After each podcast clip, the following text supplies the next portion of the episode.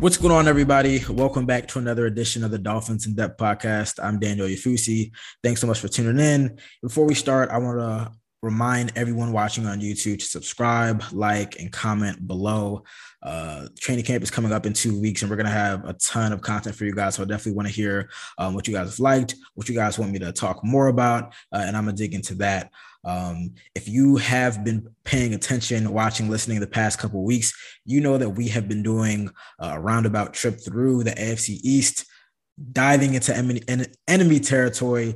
Uh, and that AFC East preview wraps up this week with the New England Patriots. Uh, so we're going up north to Foxborough to check in on New England, uh, see what their offseason has been up to. And to do that, I brought on a very special guest. Phil Perry, a Patriots reporter for NBC Boston. Phil, how you doing, man? I'm doing great, Daniel. Uh, we've got some breaking news on the Patriots we front, do. so I'm just uh, shooting out a quick tweet or two. It is the end of the N'Keal Harry era in New England, and so I'm sure we will spend you know full I don't know 30 minutes or so talking about his time with the New England Patriots. That's oh, what all the people want to all, all the people want to hear, right? Oh yeah, so it was, a, it was an infamous uh, tenure for, for him for Harry in New England. Yeah, we're definitely going to get into some of the offensive pieces there, and obviously one of those offensive pieces is no more in uh, New England. Um, but I really want to start on something that has caught my attention. It kind of caught the attention of some Dolphins fans. They had a little fun with this. Um, so long story short, uh, longtime offensive coordinator Josh McDaniels left to become the head coach of the Las Vegas Raiders. Um, a big void left. Obviously, he had a really nice rapport with then rookie Mac Jones. Um, to date, the uh, excuse me, the Patriots haven't really, you know, announced the successor, somebody to fill that void. There are reports that two longtime uh, Patriots assistants who have returned, um, that being Matt Patricia and Joe Judge, will have key roles on offense. There was some talk about them kind of splitting p- play calling duties during OTAs. Phil, what can you tell us about you know what the plan is for you know the offensive play caller in 2022 for the New England Patriots? Yeah, it's a curious situation, Daniel. It really is. And talking to people um, with the team around the league since McDaniel's left, and we're trying to figure out who's going to replace him. Um, you've gotten a lot of perplexed reactions from people in the know that the Patriots didn't bring in a more experienced offensive coordinator, especially with a quarterback who's only in his second pro season. And so, you know, had it been Tom Brady who was still here and you're rolling with Joe Judge and Matt Patricia on the offensive side, that would be one thing. But uh, obviously, a much different situation here. So, what I can tell you is it, it does look like um, Joe Judge is the quarterback's coach based on what we saw this spring, based on what we've heard from people in and around the team even though he doesn't have that title quite yet. That's what it looked like uh, during the spring, and that's what I'm anticipating we'll see into the summer. Matt Patricia's role is a little bit more fluid, I would say, because he did look like the offensive line coach this spring. So when it became seven on seven. You know, Joe Judge was really running that practice period for the offensive side. He was the one giving Mac Jones the plays, he was overseeing the whole deal, he was running it. But then it would go to 11 on 11, and Matt Patricia, who had been in the back corner of a practice with his offensive line, would come up. And then it looked like he was the one sort of relaying the signals to Mac Jones. And Bill Belichick will tell you, what do, what do we care about who's calling the plays in May and June? It doesn't matter. Yeah. And he's right right? But it's such a weird situation. It's such a, a new situation for us following it. It's such a unique situation league wide that you know we're looking for every clue, every morsel that we can to to tell us what's going to happen this season. And so I would say right now it looks to me like Matt Patricia is going to be what we consider eventually the offensive coordinator and Joe Judge will be working closely with the quarterbacks, and they'll all work together to put together game plans. And Bill Belichick will be heavily involved. But I think Patricia will slowly go from looking like the offensive line coach to a guy who really helped Billy Yates, who was the assistant offensive line coach, who may become more of the guy for that position group. And then Matt Patricia kind of morphs and molds into um, you know, potentially the offensive play caller when the season comes around. So there's still questions left to be answered, but that that's my view of it right now. Yeah, you, you say that it's kind of a, a, unique situation. Dolphins fans will joke and say, "Nah, we experienced this last year." You know, you had George Godsey and Eric Studesville going back and forth with Brian Flores about asking him who's calling the plays, and he's not wanting to divulge. Obviously, you know, he comes from the Belichick tree. He's not wanting to, to divulge anything. So Dolphins fans will joke and say, "Hey, we went through this last year, so what's the worst that could happen?" And we know. Well, hey, let me ask you about that, Daniel. So, I mean, Dolphins fans know, I'm sure, so we don't have to get really heavy into it but was one specifically more geared toward the run game while the other was more specifically geared toward the pass game? Did they call plays depending on the situation? I mean, how did that work? And and you know, because you're right, maybe that gives us a little window into how things might end up working in New England well, well, Eric Studesville, who's still on staff with the new with the new coaching staff with Mike McDaniel, he wasn't remains the the running backs coach. So last year he was the running backs coach. He did have you know more of a hand in that. George Godsey was the tight ends coach, did have more of a role in kind of the passing game. But when it came to actually who was calling the plays, I mean, from a, on a week to week basis, I mean, there were various reports, different reporting on like, no, it's this guy calling plays, it's this guy calling plays. At one point, there was a report that the offensive, uh, the, excuse me, the quarterbacks coach Charlie Frye was calling plays, and he he kind of like danced around that. He could have just said no, but he danced around it. Ultimately, it appears that uh, that George got George Godsey actually was calling the plays. Um, but again, I mean, I guess from from my perspective, kind of from a media perspective, it's one of those things where it's like almost like a, an accountability thing. Like you want to know who to go to to ask like the the questions like what were you thinking in this point when you were calling this play and doing this it's totally. more of an accountability point and for them again it's it's up to the team it's the team's prerogative the coach's prerogative if they don't want to tell you that but it's one of those things where like just for the accountability and to like let fans know too like who is actually in charge of calling plays in key moments you know well and how about for the players right? You know, and, and think about Mac Jones going into his second season and he's got a pretty good grasp on the Patriots offense as it had been constructed for for years, really, with Josh McDaniels, um, you know, for at the helm with Tom Brady for the majority of those and he's got a good grip on this thing. And now all of a sudden they're going to change it a little bit. They're telling us they're going to streamline it. They're going to make it a little bit easier for, you know, not only Jones is their hope, but also the rest of the offense, the rest of these new guys that have not been here for 20 years and that might not understand the language the way it was set up when Brady was here. But if you're Mac Jones and you're not 100% sure who's in charge, you may know who's in your ear and who's giving you the plays, but is it Bill? Is it Matt yeah. Patricia? Is it do I go to Joe Judge? Get, do I have the leeway to just do whatever I want out here because I know more offense than probably a couple of the guys that are trying to coach me right now? Like, I think that is important too because he's going to have questions during the week. He's going to have plays that he prefers, you know, um, changes that he he may want made to the game plan. And he could maybe go to any of those guys and feel comfortable and feel like those changes will be made.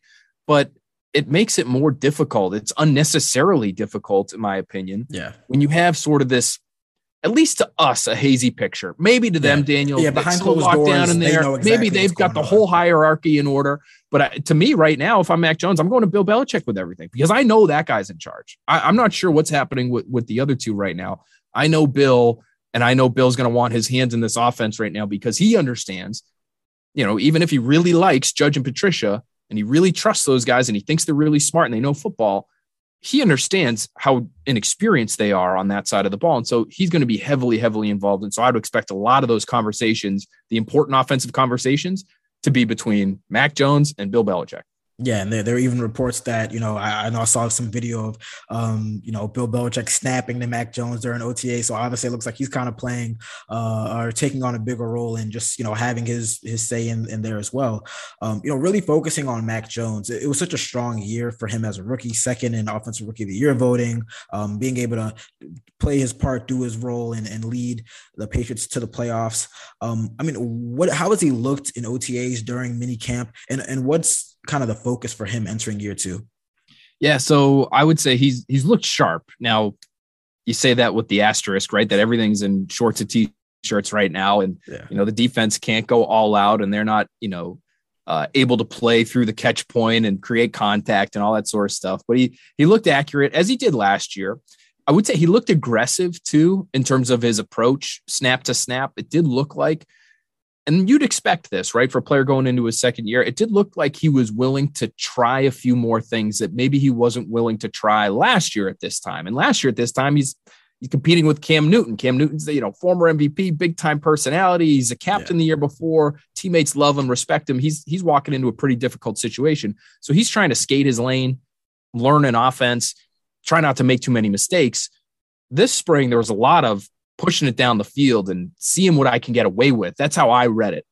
Uh, especially with some some new weapons. They drafted a rookie in the second round, Tyquan Thornton, who's a speedster, yeah. down the field guy. DeVante Parker, who you know very well, yep. who's you know, who's here to be the downfield presence that they really didn't have last year. And he's not a huge separator, and it's not like he's running a four-two anytime soon. But he's their best deep threat right now. You know, which might surprise people in Miami because the Dolphins playing gave him away to a division opponent. So they probably would say, "Have at it." You know, good luck with that. Yeah. But that's that's the fact of the matter right now. They just didn't have anybody to threaten down the field last year, and they're hoping he can do that. So I would say he was a little bit more aggressive, um, but maybe his overall focus, Daniel, I think at least to this point, uh, has been physically. I, I think he's done a lot this offseason between working with Tom House, who's worked with a number of you know name quarterbacks in the past, but Tom Brady being yeah. the name that he's worked with, um, and he's he's very open about the fact that I had him on my podcast, the Next Pats podcast, during the season last season before they started working together. And we actually watched practice film of Mac Jones throwing the football. And he said, Oh, yeah, there's there's little things he can do here to help his arm strength. Um, you know, so he I think he saw House this off season and they worked on a few mechanical things. He's also worked to sort of build himself up physically.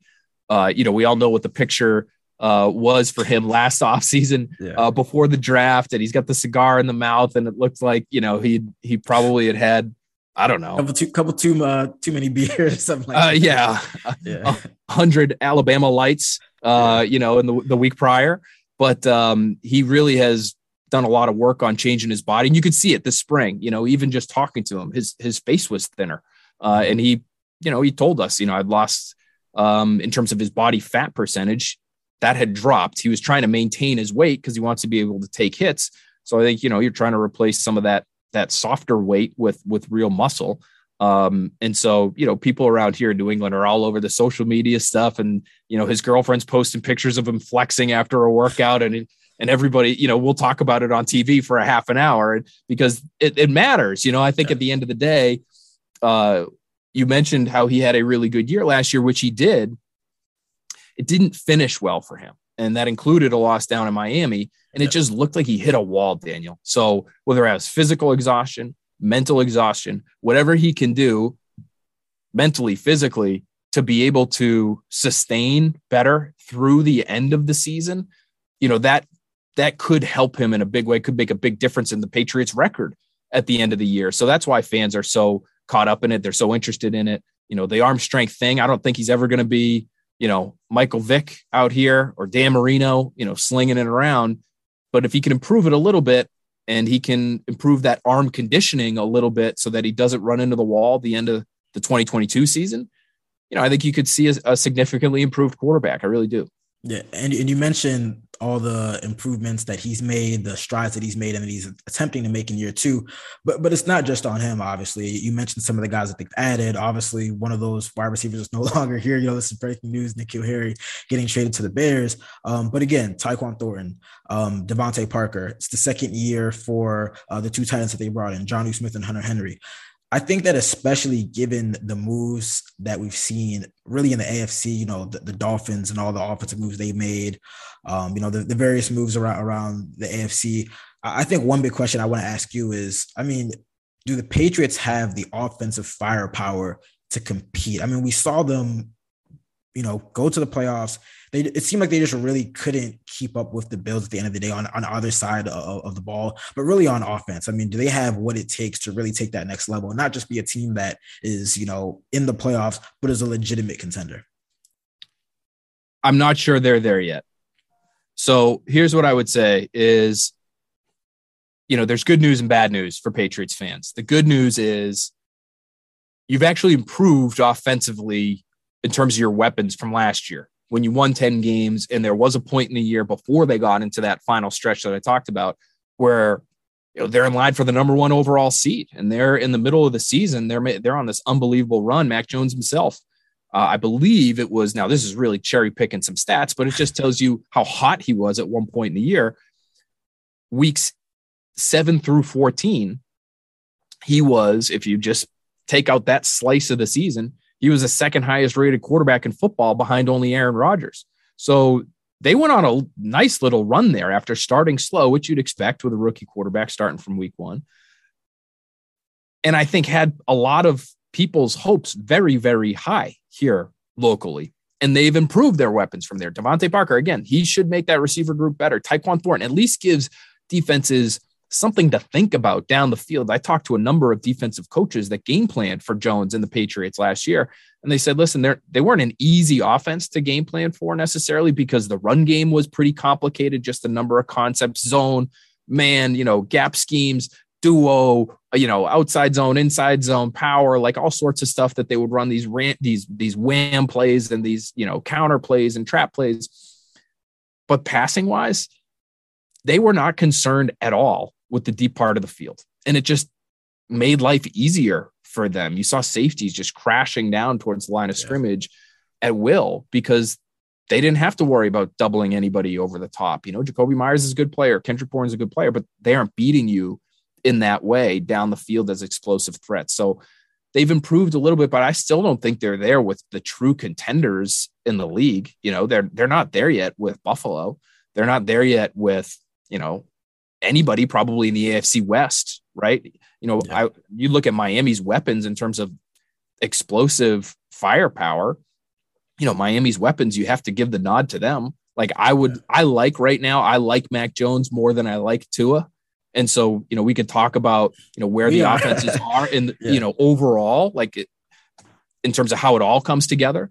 But if you're just looking at the weapons, like how could you not look at Tyreek Hill and Jalen Waddle and yeah. Mike Gesicki and the athleticism they have and say, man, you could, you're going to give defenses real headaches week after week after week. So I don't think they're there yet to be true Super Bowl contenders. I would not, you know, I would not say they're in that mix. Sports Illustrated, I think, came out with 12 teams that could win the Super Bowl this year. The yeah. other day, the Patriots weren't included, and they probably shouldn't be included at this point in time. Uh, but they've tried. they just haven't probably done enough. Like DeVante Parker, if they get 2019 DeVante Parker, then you're okay. Then you it's could, a different story. Yeah, yeah. But that's like that if is the size of the studio I'm you sitting in right fingers, now. You know what I mean? Oh, yeah. yeah. I mean, so you, you're you're you need a lot to break the right way for you for you to be one of those offenses that we're talking about. That, I mean, yeah, I mean that's what I was thinking. You know, I was I was writing, you know, I was looking into all the the various rosters for the AFC East, and you know, I was looking at like the, the wide receivers and the tight ends, and I'm like, there's nobody there that really scares me. But I think, like you said, the best case scenario was that like maybe not that one guy is a star, but that you just get like better than expected contributions from everyone, especially a guy like Jonnu Smith, who was a great pass catching tight end um, with the Titans, didn't really have that big of an impact in his first year. But if you get, you know, those two tight ends working and then you get again like the better than expected contributions from DeVante Parker. Hopefully, you know, for the Patriots, he can play 15, 16 games. Um, he's not missing six, seven games with you know nagging, you know, deep muscle stuff or deep tissue stuff. Um, and then again, you're not gonna have a star out of that group most likely, but maybe somebody, you know, a couple guys step up, and then you have a you know a, a above average passing game. You know what I mean? Yeah, I would say one thing that is that's kind of interesting and, and might be interesting to to Dolphins fans too, Daniel, because of where their new head coach is coming from. Uh, one thing we saw in OTAs, and one thing that I think the Patriots will will play around with emphasizing this year, um, though you talk with people on the team uh, and inside those walls, they'll, they'll tell you, listen, we, are not sure what we're going to emphasize yet this year offensively because we don't know what we're good at yet. We yeah. we still have to figure that out. This is a this is a a uh, fact finding mission for us in the spring and early summer when we're trying to determine what our identity is going to be. But we saw a lot of quote unquote Shanahan style concepts, yeah, right? So, that, yeah. you know, the wide zone running game where offensive linemen are moving in unison, they're hauling ass, they're just getting out of their stance and they're going towards the sideline. Uh, and you're, you know, and obviously, again, these run game plays in the spring with no pads. They look great. They, all, they always look great. yeah. But you can see the scheme, right? You can see what the play looks like. And, you know, it's instead of the Shaq Mason pulling guard coming around the edge and, and, lighting up a linebacker, it looked a little different this spring. So I think that's safe to say for us. You know, you did see some of the bootleg stuff off of those types of plays from Mac Jones, looking to push the ball down the field. So if they end up doing that, one thing that I've heard from coaches that I've spoken to who do run that type of offense, which is obviously everywhere now yeah, yeah. in the NFL, is that that could really unlock in some ways the tight ends because yeah, the yeah. the run game and the scheme that the Patriots have relied on for so long being being a real downhill gap scheme type of run game you know requires usually bigger bodies. And both I thought both Hunter Henry and Jonnu Smith struggled as as run blockers last year which surprised me. Not necessarily Hunter Henry because we knew that wasn't his game but Jonnu Smith was supposed to be pretty versatile pretty capable run blocker and he really wasn't um, but when I've spoken to people again who who know that offense, that Shanahan style offense, you know, whether you want to call it McDaniel or Shanahan or or McVay or whoever, you know, yeah. LaFleur, they're all running it now and they're all having great success. Uh, if they end up doing that, it just could put those tight ends in some better positions, not only as run blockers, but you know, somebody like Jonnu Smith you know, if you can get him in just catch and run situations, get him the ball in space. I'm sure yeah. you guys have been talking about that ad nauseum down in Miami. Just get it to Tyreek in space, get it to Jalen Waddle in space, because that's what this offense seems to do so well, whether it's a wide receiver like Hill or Waddle or a tight end like George Kittle. If you can get the ball into your playmakers' hands in a good situation, that's going to help your offense. That's the kind of guy Jonnu Smith is. He's at least last year, he was not a route runner. He was not a down the field playmaker. It was just get it to him on a bubble screen, get it to him on a swing pass, get it to him on a sh- you know a shallow uh, you know under route. Uh, and those were the you know he didn't have many, but those were were the positive plays that he had. And so maybe there are more of those for him if they shift to this this type of offense that is spread everywhere, including Miami. Yeah, yeah, I didn't really think about as much like the impact of like that run concepts on like the tight ends kind of setting up the run to the pass. I was thinking, you know, the Patriots drafted a, a really nice uh, running back in Pierre Strong, who I think is a perfect fit for that. Um, so it's going to be interesting to see how how that offense develops. You know, so so that's that's a great call because he was really effective in that kind of scheme uh, in college. And their first round pick, Cole Strange. Yep He's a he's a he's middle of nowhere. Guy. You know, nobody had any idea who this guy was, but that was the offense that that he ran in college was the same kind of thing. And he's a good athlete. Uh, he's a smart guy, and so you know, I, I it would not surprise me if we saw a lot of that kind of stuff uh, this coming season. Yeah, it looks like we're going to see that all across the AFC So exactly, definitely excited for that. Uh, we're going to take a short break, but when we come back on the other side of things, uh, we're going to get straight into Dolphins Patriots. Which team will finish with a better record in 2022? And then we, you know, we got to talk Tua versus Mac, Alabama QBs. Uh, who are we feeling for 2022 and beyond? So stay locked with us. Get ready for the greatest roast of all time the Roast of Tom Brady, a Netflix live event happening May 5th Hosted by Kevin Hart, the seven time world champion gets his cleats held to the fire by famous friends and frenemies on an unforgettable night where everything is fair game. Tune in on May 5th at 5 p.m. Pacific time for the Roast of Tom Brady, live only on Netflix. You ready? Showtime. On May 3rd, summer starts with The Fall Guy. Let's do it later. Let's drink a spicy margarita. Make some bad decisions. Yes. Audiences are falling in love with the most entertaining film of the year. Fall guy. Fall guy. Fall guy. That's what the poster said. See Ryan Gosling and Emily Blunt in the movie critics say exists to make you happy. Trying to make it out? Nope. Because I don't either. It's not what I'm into right now. What are you into? Talking. Yeah. the Fall Guy. Only in theaters May 3rd. Rated PG-13. What's going on, everybody? Still here on the Dolphins in Depth podcast with Phil Perry, talking all things Patriots and Dolphins. So, uh, like like I said, you know, this was a rivalry, a matchup in 2021 that that really favored uh, the Dolphins. You know, we, we we all remember that Week One a win. Looks like Tua kind of threw the game away with that haphazard interception. Xavier Howard comes out of nowhere, strips the ball, uh, preserves the season opening win, and then we fast forward to the final uh, final game of the year. Um, the Dolphins, you know, kicked out of playoff contention. The Patriots on their way to the playoffs, but uh, the Dolphins still come out with a great performance and, and get that win to um, sweep the Patriots for the first time in I believe like two decades. Uh, so that was definitely you know in a in what was ultimately you know a non-playoff contending year. Um, that was still something that the Dolphins could kind of you know you know uh, sit back on. Um, and again, the Patriots finished second in the division. They they went to the playoffs, but when you look at the moves that the Dolphins have made this year, I mean, that number two spot behind the Bills and the AFC East seems like it's wide open. And it seems like, I mean, the Dolphins are definitely, you know, they're not the team to beat, but maybe they're the second team to beat in the AFC East coming up. I mean, what, what do you think about the moves that have been made in the AFC East and how it's kind of sh- uh, shaping up? Man, I, I love what the Dolphins are doing. I mean, I really do. Like, I think in some ways the Bills had the blueprint right? In terms of finding a young quarterback that you like, that you think has promise, taking him in the first round. But don't stop there. you have to help the guy out. You have yeah. to get him what he needs to succeed.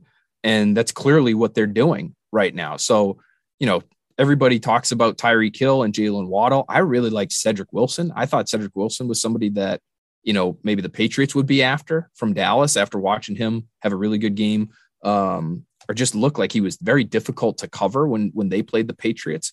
Um, you know, you add to the offensive line too, and you know, Terron Armstead to get a lockdown left out as long as he's healthy. You know what that guy is going to give you to have that spot short up. Connor Williams, you know, I don't, I don't think he's going to be like an all pro center anytime soon, but he's better than what you had probably, right? So they're doing all the right things and they're adding in the right places and they've added an offensive head coach you know, which I, I think matters. Um. You know, I think if he's able to have some success and stay, that only means good things for Tua. It only means good things for this team. You know, the Patriots, it's funny, they hadn't run into it in so long, this, this offensive coordinator turnover and what it might mean for the quarterback. But they've really been lucky. Like if you have a defensive head coach and you have a good team, you're probably going to be turning over offensive coordinators frequently relatively frequently yeah, and it poached. doesn't it's not going to be good for your quarterback. It, it can't be you know? So like the titans you know they're going to probably be turning over offensive coordinators for you know a number of years here and who knows what they end up with after ryan Tannehill, but it's just it could it can make life hard for those guys. So i like what the dolphins are doing. The one question for me really with the dolphins because i do think it's close enough between Tua and Mac right now that it's not like if you argue that you love Tua better and, and there are numbers that you could point to you can um, do the um, same thing. Tell you that. Side. Yeah. Yeah. I, I think you could go either way right now. Um, the question I just have is with McDaniel. And so I have no idea what he's going to be as a head coach. He seems like an awesome guy to cover. I'm I'm actually a little bit jealous of you, Daniel, sitting here right now because yeah. I know you're going to get entertaining press conferences, whereas you know and I know what I'm going to get all year this year from Bill Belichick, yeah. which is fine. It makes it you know it's it's interesting just in a different way, much different way. So um, I just don't know what he's going to be in terms of a culture builder, uh, in terms of a tone setter. You know, I think some of those things are are important. It's not just about how well you know the game and what your X's and O's knowledge is, uh, and how much players like you. He seems like a player's coach, and I think that means more now than probably ever. I think players, coaches, you know, we're going to see them across the league pretty soon here, just because of the this generation of athlete. I think guys just respond to a different type of coaching than what yeah. we've seen, in all honesty, here in New England for a long time. Like I know here in New England, it, it limits the players they're even considering or willing to draft is, you know, can a guy take hard coaching? It's one of the most important questions they ask in the pre-draft period because that's just how things work here. And it's not how it works everywhere. Um, and so I'm just curious to see how it all works. Uh, you know, guys from that coaching tree whether you call it the Shanahan tree or the McVay tree or whatever they, you want. They've been pretty it. successful. They've, been they've had a ton of success. So I would, I would, you know, it would not surprise me at all if McDaniel just continues with that. But it's it's sort of TBD for me. It's it's, a, it's, it's definitely a projection, but the pieces are are, are in place. One thing that, from an outsider's perspective, on looking at the the pages that I'm curious about is there, there are the questions about you know the offense and the play calling and whether there's enough skill position talent at skill position. On the defensive side, you lose a guy like J.C. Jackson. Um, you lose some some inside linebackers. I'm curious. Like, I think that we just kind of we give Bill Belichick the benefit of the doubt, which I believe that he should get. But again, I mean, I really look at the roster and I'm like, is on both sides of the ball is the talent there to keep up with the best teams in the AFC? And I'm not sure about that. I think that a lot of people are just kind of penciling the Patriots in, like, yep, definitely going to win double digit wins, uh, definitely going to be in the playoffs. And I'm like, I, I, just don't know. I mean, we give Bill Belichick the, the benefit of the doubt, which he deserves after all these years of success. But I'm just looking at the rosters and the talent, and I'm like, at some point, you got to have the talent to field a competitive team week in and week out. And you know who would agree with you is Bill Belichick. I mean, he he's the one who calls it. It's a you know players win games, coaches lose them. So you know, he understands it's a players game, and and they're the guys who you know for the most part determine who wins and loses. Now, I still think Bill Belichick's a really good coach. But I also think that this could end up being one of the worst defenses that they've had in a decade or more. Uh, I believe I have to go back and check this, but I believe Daniel they've been a top ten scoring defense every year, going back to the early 2010s, yeah. so about ten years. And to me, I just don't see how they do that again with the group that they have right now you know, you could make the argument Matt Judon's their best player. I thought he was very disappointing uh, really? for the last basically quarter of the season. Well, it's uh, interesting. And I, and it's interesting that you say that because I used to cover the Ravens, um, and he was known for having like a really, really strong stretches where he would rile up, rack up a bunch of sacks, and then he'd kind of be quiet. So it's interesting that on paper you see all these sacks, career high numbers, Pro Bowl, da da da, and to hear you say it was kind of disappointing. That, that that's interesting he disappeared. I mean, he they needed plays badly against the Bills, both in the regular season and in the playoffs, and he was nowhere to be found. You know, I think I think Christian Barmore has a has a good chance of being by the end of this coming season being the best player on this defense, not Matt Judon. I, I think he's just got a lot of talent and he's going to end up being the guy that commands double teams. And maybe Judon ends up with the sacks because, because of that. Yeah. But to me, Barmore, impact, yeah. Yeah. Barmore, I think, has a chance to be really good. Um, but they've got nothing but questions at corner. They've got nothing but questions at linebacker. I would say both inside and outside linebacker. So they've got Judon, which is great. At least he's a starter. Like I like I'm willing to say that he's a starting caliber player for sure who's on the other side and who's you know generating generating pressure potentially on the other side. Josh Uche, that's their hope. Second round pick, great athlete, hasn't done anything since he was drafted a few years ago. You know, Ronnie Perkins is a rookie last year who didn't play at all. So yeah. they have questions everywhere on the defensive side. And you talk about Bill Belichick, you know, and, and it's great to be able to lean back on that when Bill Belichick is able to spend a lot of time on defense, but we just got finished talking about how he has to be the guy on offense. Yeah. So you know, now he's stretched thin potentially, and you're leaning on, you know, Jerod Mayo, who's highly respected guy and is beloved by the players and is already getting head coaching interviews. Somebody who who's worked with us here at NBC Sports Boston for years, and so I've got nothing but respect for the guy. Um, but it's not Bill Belichick, you know. It's it's it's Gerard and it's Steve Belichick, Bill's son, yeah, who's going to be calling the plays probably. So we'll see how that goes. They, you know, they've they've had the benefit of having Bill with them a lot these last few years since they kind of have taken over from Brian Flores starting in 2019.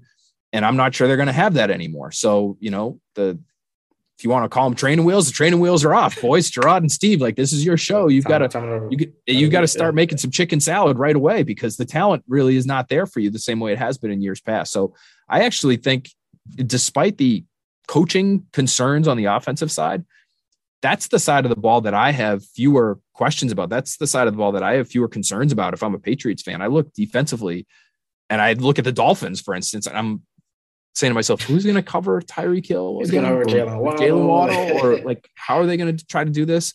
So we'll see. They drafted a couple interesting guys that are undersized guys that are pretty good athletes that maybe could run with with those guys, but man, it's it's a, again, it's asking a lot of of young players. They're putting some players in some tough positions on both sides of the ball this year. Almost definitely. It's definitely gonna be interesting to see how, how that shakes out. Obviously, the, the Dolphins and the Patriots play each other really, uh, you know, first week of the season. So we're gonna see how that matchup goes. Real quick, I know that uh, you, we mentioned before, talked about a little bit, but it seems like Tua definitely has the better setup for 2022. But long term, you're still you're still taking Mac over over Tua. I will right now. I I think um, Mac has the ability to be like a right now at least. I think he has the ability to exceed what we've seen from guys like Kirk Cousins and Derek Carr. Like I think he's already I think last year he was kind of in their class. If you look at whether it's pro football focus grade or QBR or you know there's a number of different statistical measures that we could track and look at and he kind of was already in a class with those guys last year. Okay. And, and so I think he's going to get better and I don't think he's a, you know, again, ESPN just came out with a top 10 list of quarterbacks. They pulled a bunch of front office people and he wasn't on that list and he shouldn't be on that list. Yeah. But I think by the end of the year, he could be sniffing that list. I, I think he has that kind of ability. I'm not sure about Tua. I think we'll see. And I think the weapons that he's getting this year will help him a lot in that regard. And so maybe the conversation will change around him this coming year Tua, because he's in such a better situation. Yeah, I do think that too is going to have a really strong season. How good is that season going to be? That's TBD, but I do think the pieces are in place right there. So it's going to be fun to see how these two young Alabama quarterbacks uh, develop in the coming years. No doubt. Um, that brings us to the end of another edition of the Dolphins in Depth podcast. I want to thank thank Phil so much for joining me as we finish up our AFC East uh, preview. Uh, Phil, it's going to be fun to follow these two teams over the coming months. Um, and uh, have fun in training camp, man. It's going to be good. I know it starts up in about two weeks. No doubt. Same to you, and we'll see you soon, I'm sure. Daniel, thanks for having me, bud.